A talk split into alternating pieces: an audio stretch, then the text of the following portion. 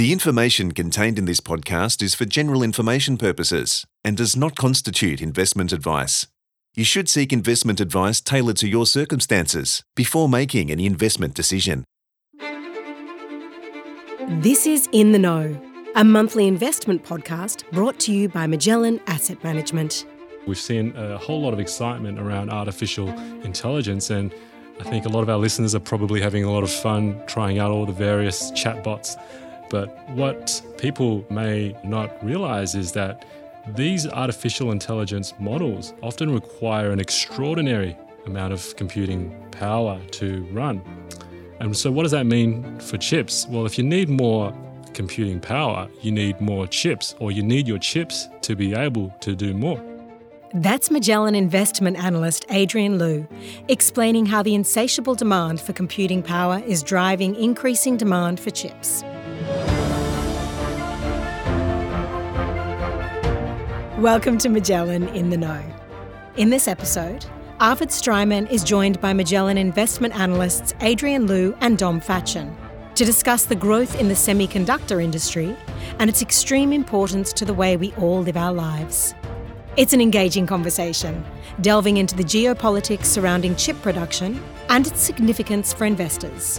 So, whether you're in the market for a new car, device, or pondering investment exposure in semiconductors, stay tuned. First, here's a warm welcome from Arvid Streimann.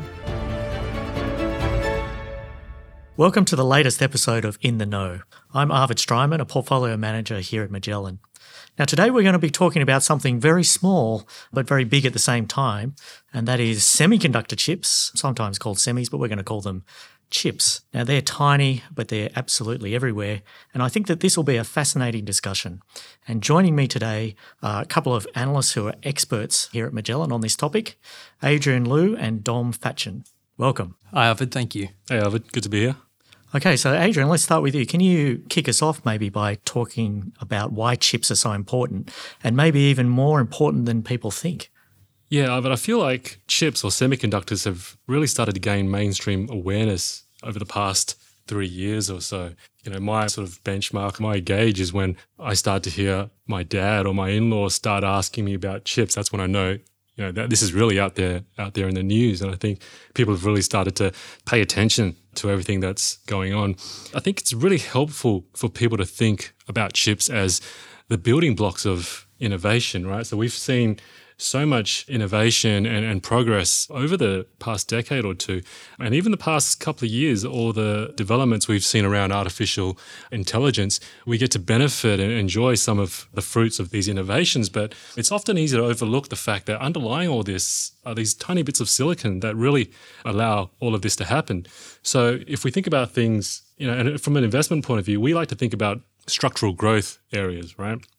Examples of that might be artificial intelligence, uh, electrification or EVs as part of that. Cloud computing is something that we've talked about pretty extensively, uh, Internet of Things.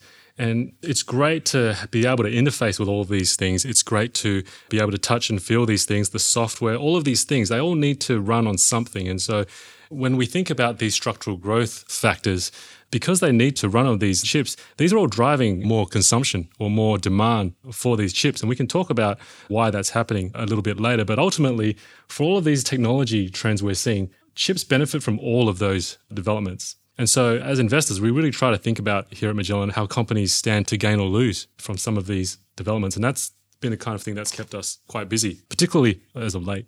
I think you mentioned a lot of high tech things there, which use chips, and and I'm sure our listeners can relate to you know your iPhone or, or your Galaxy, and that has a, like a lot of chips in it. But chips are also used in a lot of other things. And can you talk a little bit about that? I think a perfect example of that is in the car. We've all seen the shortages that have happened over the past two, three years, and that's largely abated right now. But when I mentioned earlier that the whole notion of, of chips has captured a lot more public awareness. The automotive shortage was a big part of that. I think we all felt that. I remember a couple of years ago, we were looking to replace a vehicle and I went and inquired about a hybrid Corolla at the Toyota dealership and they told me it'd be a 12 month lead time to get the car, which was to me crazy to have to wait that long for a replacement vehicle. But that was the norm and people were really struggling there to get their vehicles replaced. But I think what it reminds us is that vehicle functionality is hugely dependent on chips. Like we may tend to think about some of the mechanical components and the drivetrains that have traditionally been core to the vehicle, but it's actually not just about those mechanical components. There are so many functional aspects of your vehicle that are dependent on chips, even parts that we might take for granted, parts in your safety, that could be your airbags, tire pressure, traction control, braking assistance through to convenience features like infotainment systems or your keyless entry, your climate control, sound systems, through to your driver assistance areas like parking and collision avoidance and cruise control. And then even in the drivetrain, particularly as we see more electric vehicles, but even in the traditional combustion engines, things like your fuel injection and transmission, they're all related to components that require these seemingly small and insignificant components, but are critical. And we ended up in a situation where you would have, you know, vehicles worth tens of thousands of dollars being held up by these really cheap components. And so it just speaks to how commodity chips like that could be critical nonetheless. And these chips are even in everyday items like your fridge or your washing machine. And I did read somewhere that in the shortage of chips that Russia's facing because of the international sanctions, they were ripping out some of these chips from these everyday items to put in their tanks. And so I think that's actually quite interesting that these chips are everywhere. And actually, at the same time, they're actually very important for military goals as well. Yeah, that's a great example. It shows how versatile these things are as well. Yeah. And so that's a really big reason why we're now starting to see a lot more governments and countries around the world express intent to build their own chip factories. This whole notion of self sufficiency or, or, tech sovereignty for a variety of reasons we've heard them talk about, uh, ranging from economic to political reasons. And I know, Arvid, this is an area you spend a lot of time on as well. What are your thoughts on this movement that's happening right now? Right now, I would say that most chips, let's call it three quarters or so, are manufactured in Asia, largely Taiwan, South Korea, maybe a little bit of Japan. And that's a concentration of manufacturing capability, okay, in one part of the world. And if we focus on the most high tech or highest end chips, and they're the ones which cram the most transistors into the given amount of space, 90% of those are built in Taiwan. Okay, so this is a really important region. And, and I'd say that governments are looking to protect their economic security for a couple of reasons. So, reason number one is by building chip factories or fabs in their own countries, these governments are protecting their supply of these chips.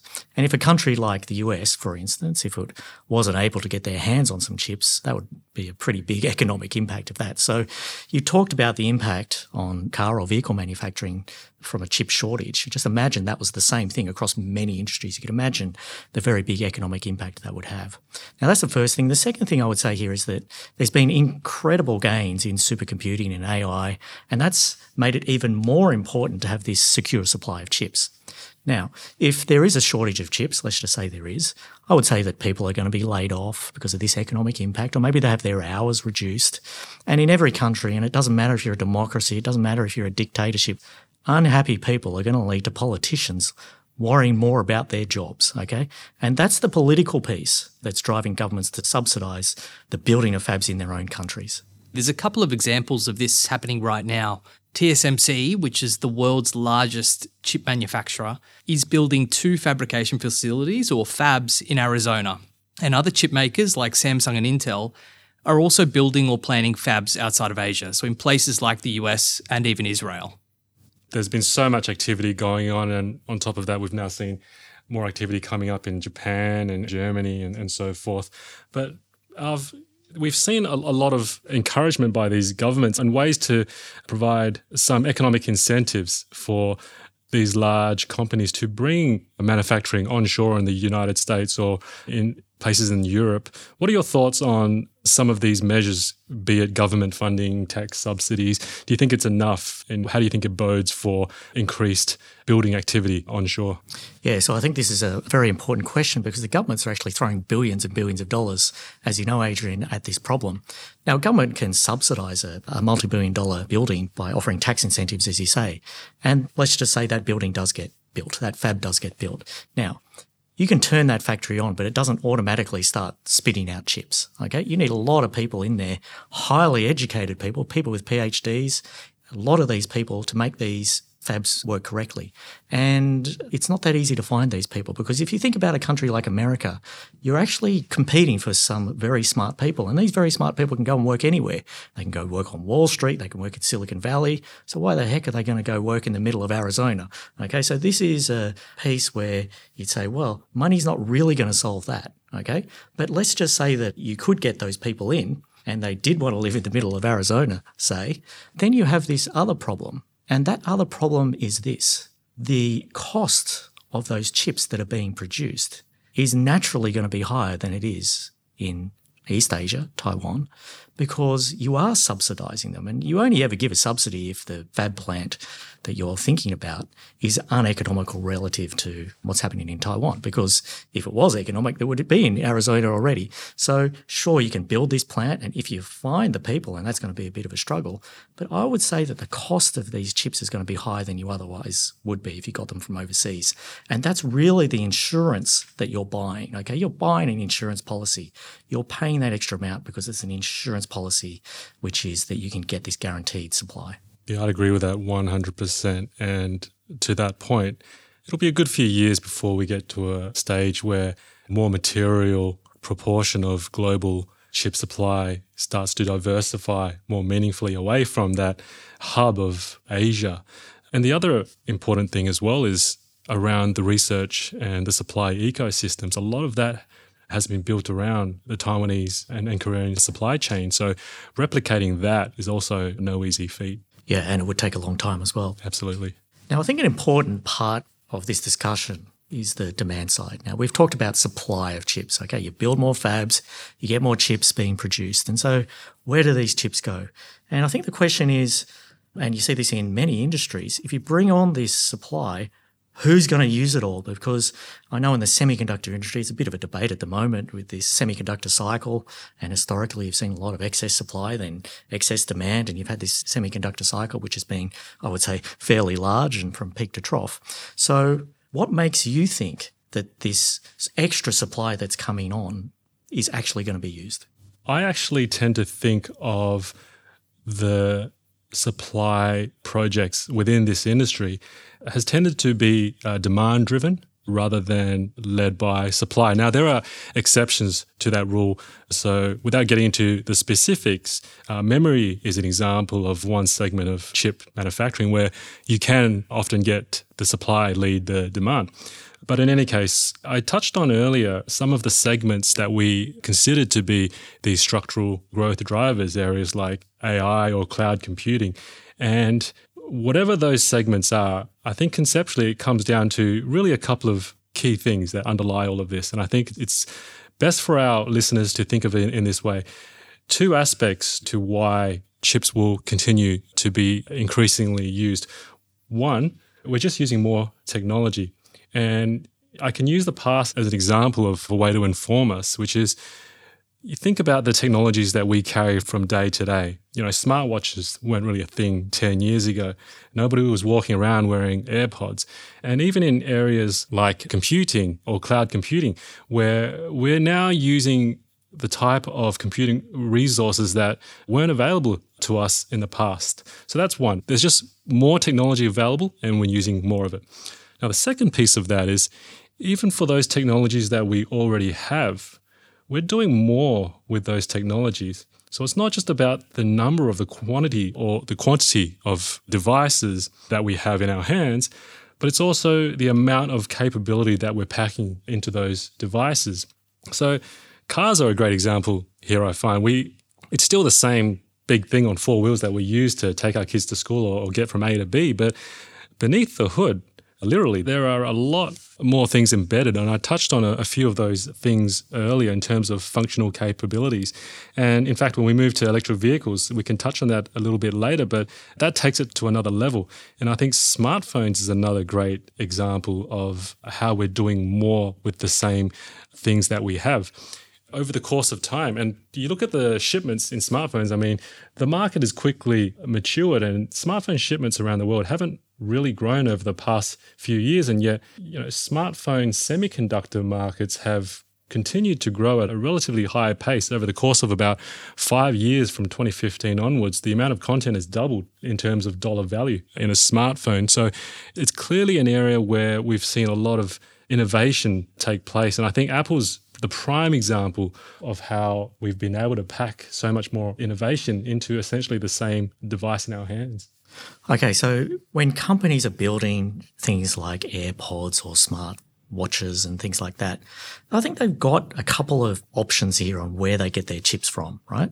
They can build their own, okay, do it in house, or they can buy them from another company. Can you talk about that decision a little bit? Absolutely.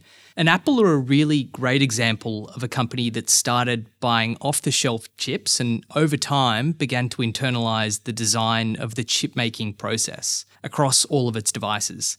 Now, they did this first with the iPhone, and Adrian spoke a little bit about that, and they later leveraged this expertise into the MacBook. And I'll provide a little bit of background on PC chips because it's quite an interesting story and it's a change that happened within the last couple of years. So Apple began using off-the-shelf Intel chips for its PC products in early 2000s. And in order for Apple to create products that were designed to work with Intel's latest processors, Apple needed to be made aware of the sort of chips that were going to be released several years in advance. And that way, Apple could design products to achieve certain performance and battery life outcomes.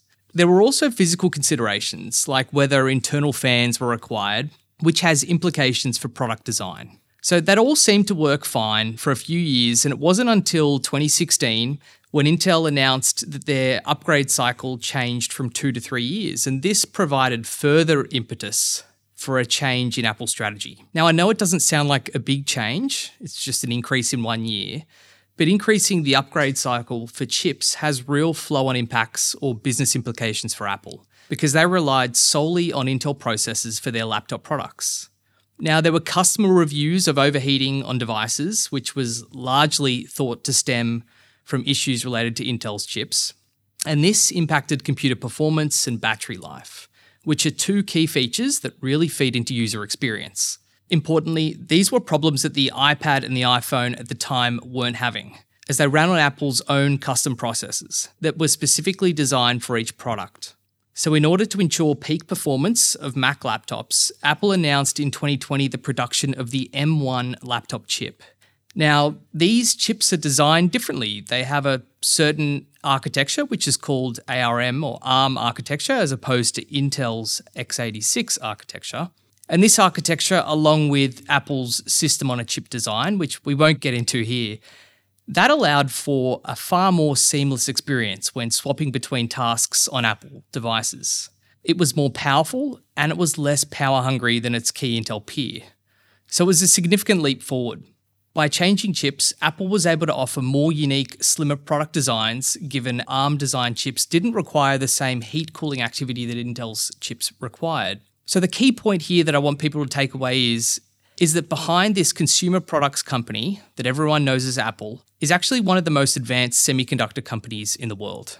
So, Dom, why does Apple go to the expensive effort of designing its own chips when it could probably buy them off the shelf? So, it's really two broad reasons. And those are supply chain management, which has implications for our own assessment of business risk.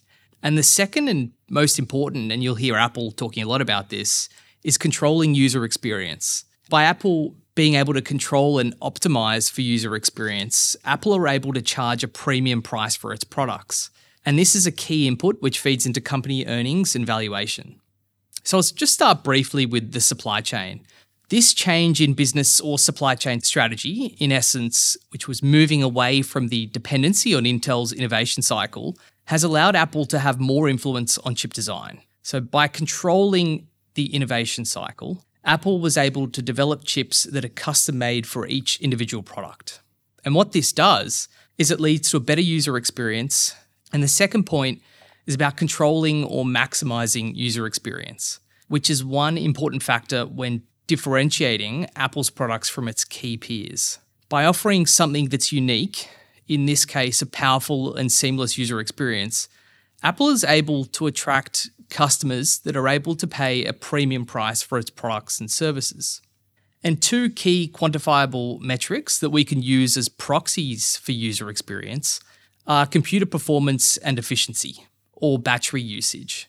And on those two metrics, and here we're focusing on the upgrade between the performance of the MacBook Air with the Intel chip versus the Apple laptop or the MacBook Air with the M1 chip. So these are Apple disclosed figures on tests that Apple has run. And Apple noted that the M1 delivered up to three times faster central processing unit performance or compute performance, up to six times faster graphics performance, all while enabling up to two times longer battery life. And Dom, are those independent tests? So, interestingly, these are tests that are designed by Apple for Apple. These are objective measures that we can use as proxies for improved user experience. And I've only spoken about the M1 chip for the laptop, but importantly, we've seen Apple take that same playbook to the watch, the AirPods, and now with the Vision Pro headset. Okay, so Adrian, another big user of chips at data centers, and I kind of think of these as just a big building that's full of computers, which we call servers, which themselves are crammed full of chips. Can you talk about how these data centers play into the outlook for chips? They're a really big player in the outlook for chips. They've become an increasingly growing share of, call it the chip consumption pie. If you look at Taiwan Semiconductor, up until quite recently, smartphones were the largest part of their business, helped in no small part by Apple and its own custom chip designs. But over the past couple of years, high performance computing, within which data centers are a very large component, has overtaken smartphones for Taiwan Semiconductor to become the largest component of their business. And to use an example today, we've seen a whole lot of excitement around artificial intelligence. And I think a lot of our listeners are probably having a lot of fun trying out all the various chatbots. But what people may not realize is that these artificial intelligence models often require an extraordinary amount of computing power to run. And so, what does that mean for chips? Well, if you need more computing power, you need more chips, or you need your chips to be able to do more. And so, as a consequence, we've needed larger and more powerful servers than we've needed in the past. We need more powerful chips. And we've also seen this movement towards an entirely new category of chips, which people can think of as accelerator chips. And here you have things like the GPUs and other chips that companies like Amazon or, or, Google have really innovated on in their data center and soon Microsoft. So these high performance computing demands, they pull in a whole lot more other things. So things that have always been around, but all of a sudden you're needing a whole lot more memory, you need very high speed networking, you need liquid cooling. There are a lot more things that this pulls in to the data center. And so that's been a very big shift and that's been a big driver of demand, particularly as of late. But again, I just remind that artificial intelligence is really just one area of this broader transformational shift to cloud computing, which has you know brought these data center buildouts to an ever increasing scale. And we're just going to need a lot more of this stuff if this shift is going to continue, which we certainly believe it will. Yeah, I think so. And earlier we talked about the chips shortages, which are hurting the auto industry. And this, as you mentioned, has largely sorted itself out. But looking forward, how many chips are my new car going to have? That's a good question. I wish I knew the answer to, to the quantity. And I, I, say that because there is a great deal of variation from one vehicle to another. But I find a very helpful way to look at it is in the value of the chips in your car. And I think I'd seen in the past, even prior to where we are today with all these fancy functions within our vehicle, a typical car might have up to 3,000 different semiconductors. Uh, here I may be thinking of just a typical Toyota Corolla, the one I was asked to wait 12 months to take delivery of. But if we look at a modern internal combustion engine or, or ICE vehicle today, the estimates, it contains about, call it 750, and I'm talking US dollars, of semiconductor content.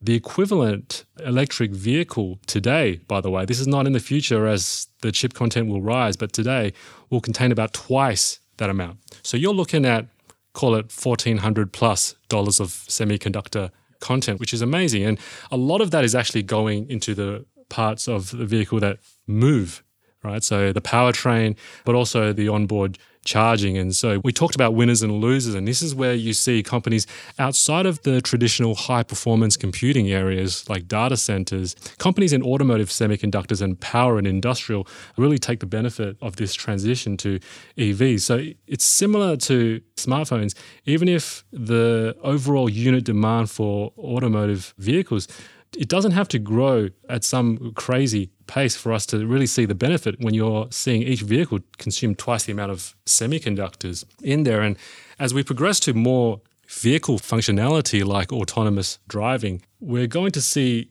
even more chip functions required because here you start to encounter things like requiring more sensors in your vehicle for things like collision avoidance and you know lidar sensors and radar, communications and connectivity, and high end processing as well, to the extent that we're running real time uh, artificial intelligence models on board the vehicle as well. So it's another lever beyond just the pure electrification of the car.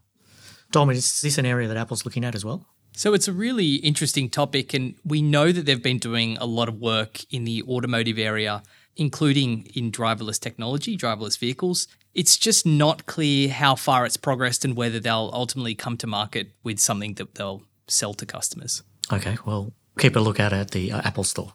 So, Arvid, Adrian and I have spoken about how we're thinking about semiconductors from an analyst perspective, but could you maybe give us a little bit of background about how you're thinking about it from an investment perspective in the Magellan Global Fund? Yeah, well, Dom, it's interesting. So I agree with everything that's been said here around the outlook for the chips and the chip industry and everything that's driving the chip industry growth. I think that that's something that we can have a relatively high conviction on. And so that means that it's attractive. And it's not just the chip makers that are benefiting here. I think Adrian, you did a very good job here of saying, well, there's other people that are driving the demand for chips and they're driving it for a very good reason, maybe generative AI. And that's a product which capability which could create products and some probably some pretty good products in the future. I think that it's very important to figure out where the demand's ultimately coming from. So, for instance, companies like Alphabet, which owns Google, Microsoft, and Amazon provide cloud services. They're the three big companies, and they themselves generate a lot of chip demand. So, how do we choose particular companies to put into the portfolio? I'd say there's a three stage process here. And the first stage is looking at quality. And this is something that I think is very fundamental to Magellan. It's always the first test for us. And if the company isn't of sufficient quality, then it doesn't matter how good the growth outlook is for that company. It's just not going to be something that we invest in. And our investment committee is the gatekeeper here and ultimately decides on whether a company is high enough quality to make it onto our list. Our analysts do a lot of very deep research and put a report to the investment committee and the committee decides on whether it's high enough quality, as I said. So that's the first part. And then you get to the second part, which I would say is getting conviction around the valuation of the companies. Okay. And this is really around, well, which companies offer the best risk adjusted returns? And this goes to many things. It goes to what's the ultimate driver that you're interested in here? Is it the cloud computing or is it the actual people that make the machines which make the chips? They're very different types of businesses. And you have to be very clear in your own mind as to which one you actually think is most attractive, will give you the best exposure to whatever it is that you think you have the most conviction in. And of course, the company's market position within any of those industries is vitally important. And then the third part, which really is a portfolio management process, is thinking about diversification and risk. And what I mean by this is Adrian might come up to me and say, Hey, I think that, you know, I found these five semiconductor related companies and they're probably all very interesting. But if you have five of these companies in the portfolio and let's just say they're 30% of the portfolio, then you might have too much risk in one part of the portfolio. You might have too many eggs in one basket. So are there any companies that you'd like to highlight that fit what you're describing there? Yeah, sure. So ASML, which is a monopoly in making the machines that are in those fabrication plants or fabs that make the chips. Now, these machines are very big and expensive. And Adrian, uh, how much do these cost again? Well, a modern machine today, you'd be looking at upwards of over 200 million US dollars. Yeah, so that's some pretty big bucks, and that's a very big investment. Anyway, it's very hard to displace ASML within that industry because the technology is advancing so fast that competitors can't keep up. Now, if the competitors can't keep up, it's very hard for a new competitor to catch up and then overtake. So if we're thinking about ASML's market share, it's probably fairly robust. Okay. And what that means is if they're operating in an industry which is growing quickly and their market share is probably not going to decline much or if at all, then they're going to be growing at the same rate as the industry. Okay. So we have a high degree of confidence that that industry growth rate is attractive. So almost by implication, that makes ASML attractive. Okay. And that monopoly stuff that I was talking about, that really goes to the quality of the company. So that I think is a very good example. I want to talk about Amazon as well. And most of the profits and I would say the value of the company is in its AWS or Amazon Web Services its business. That's the cloud business. I think most people are probably familiar with Amazon.com, which is its e-commerce business, but it's actually this AWS business, which is most of the valuation, most of the share price, if you want to think about it that way. Now, outside of China, this is roughly a three horse race with Amazon, Alphabet, and Microsoft. But just like with ASML, it's the same kind of argument. If these market shares don't change too much, then all of them should benefit from this very fast industry growth. And if we think about all of these companies and Amazon, I say that they're also leaders in developing AI. And I think that's going to be a very powerful driver of productivity growth in the, let's call it medium to longer term. And I think that we can have a very high level of confidence that things are certainly going to evolve and they're going to evolve in a very positive way. And I would say it's probably going to evolve pretty quickly too. So you want to find those companies that are at the forefront of that evolution. Apple, which Dom was mentioning earlier, obviously this sells iPhones and iPads and say that these consumer devices are fairly indispensable in a modern life and it's pretty hard to escape the Apple ecosystem if you're in it. It's a bit like being in Supermax jail. It's very hard to get out. But I'd say also that we're very confident in Apple's ability to grow the amount of money that they make from each of their users over the time. And it's not so much about how many new users come in, although that's important. It's maybe becoming more important about how much that they're monetizing each of those customers. And if you look through the accounts, it's all about the subscriptions revenue there. And that's what people are focusing on quite a lot. And some of these additional things that they sell, like the AirPods, which you mentioned, they have a lot of chips in them as well, and the goggles as well. So I would say they're impacted by the semi industry as well. I can confirm that we're definitely living in iPhone, Apple, Alcatraz back home with the array of Macs and iPads littering the household and AirPods. We're definitely in Alcatraz there. Yeah, and I think there's a few people in that jail as well. And Arvid, do you want to talk a little bit about the risks of investing in some of these companies that are exposed to semiconductor growth? Yeah, sure. So let's talk about the big one, I think, which is Taiwan, and something that Adrian and I spent a, fair bit of time thinking about. And of course, the risk here is that China looks to invade Taiwan or actually invades Taiwan, and that threatens the supply of chips into Western economies. Now, I don't think that China's about to invade Taiwan. And up until recently, the US never explicitly said whether they would defend Taiwan if China attacked it without provocation. But you may know that Biden recently did say that he would. Now, my logic here is that I think that the US economy is so reliant on chips. So if there was a military threat to its supply of chips, and that led to some economic risks, I think the Americans almost have to try and protect Taiwan. And that doesn't mean that they have to send the planes and the tanks in. What they can do, and what they're essentially doing now, is try to deter China from attempting to do this. Okay, so it doesn't actually have to go to war. I think deterrence is a very important part of this. And I think the likelihood of China attacking is a lot lower than what people think because of their economic issues. And that's because when economic growth slows, citizens become less happy. And I think that if things get worse in China, we all know the economy is under a bit of pressure.